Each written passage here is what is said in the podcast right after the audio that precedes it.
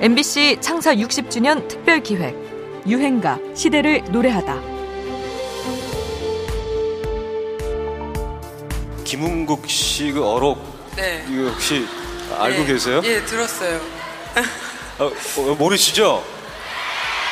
아시는 분들은 아실 거예요. 근데 노래를 소개하는데 친구라도 될 걸 그랬어를 네. 소개하시는데 자 친구가 부릅니다. 검이라도 될 걸 그랬어. 네.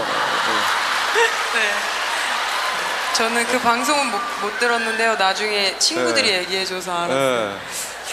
예. 생각해 보니까 검이라도 될 걸 그랬어. 그럼 거미보다 더 하찮은 존재가 됐다는 얘기 아니에요? 가수 이름이 워낙 독특해서 생긴 실수였을까요? 음악 팬이라면 이 이야기 한 번은 들어보셨을 겁니다. 2003년 가요계에 데뷔한 거미. 그의 이름을 알린 곡 친구라도 될 걸 그랬어는 원래 타이틀곡이 아니었습니다. 데뷔 앨범 타이틀은 그대 돌아오면이었죠. 사실 이 곡으로는 방송 활동을 거의 하지 못했는데도 라디오 프로마다 신청곡이 쇄도하고 노래방 애창가요 순위에도 오르게 되지요. 이별 후 슬픈 감정을 주체하기 어려울 때 우리는 흔히 노래방에 가서 그 감정을 풀어내곤 하는데요. 빅마마의 체념,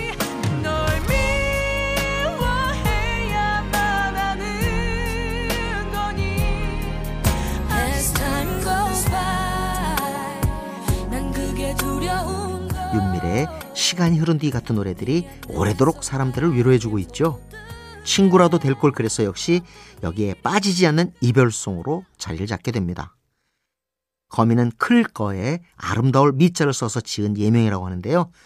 거미줄에 걸린 것처럼 한 번 빠지면 헤어나올 수 없는 음악을 하고 싶다는 뜻도 있다고 하죠. 그는 허스키하고 탄탄한 노래 실력을 앞세워 절절한 발라드부터 신나는 댄스, 리듬감 있는 힙합까지 소화 못하는 노래가 없었습니다. 저도 어렸을 때부터 이제 음악을 할 팔자라고 생각이 되는데요.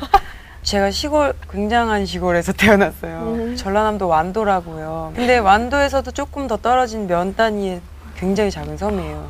군사상의 지도에만 나와 있는 피아노가 있는 집이 딱 한 집 있었대요. 약국에 있었는데 네. 울면서 항상 그 집을 이렇게 가리킨대요 손가락으로. 그래서 음. 피아노 앞에만 앉혀놓으면 항상 울음을 그치고 우와. 그리고 말보다 노래를 먼저 배웠대요 제가 그 발음이 잘 안 되는 상황에서 그 조용필 씨의 뭐 말을 할까 돌아서 보면 이 노래를 막 빼어난 가창력으로 오래 사랑받고 있는 슈퍼 보컬.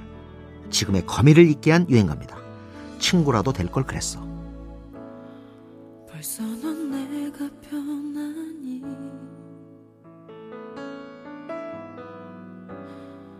웃으며 인사할 만큼. 까맣게 나를 잊었니? 네 곁에 있는 사람 소개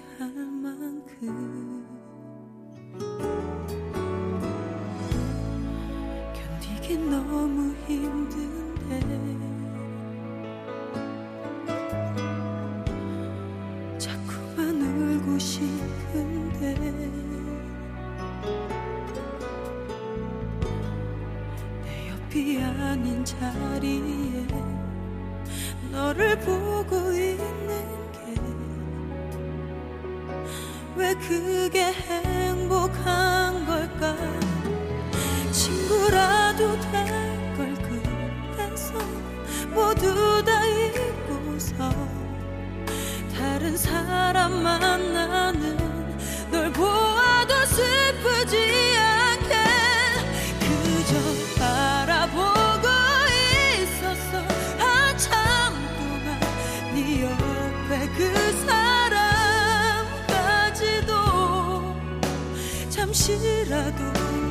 보려고.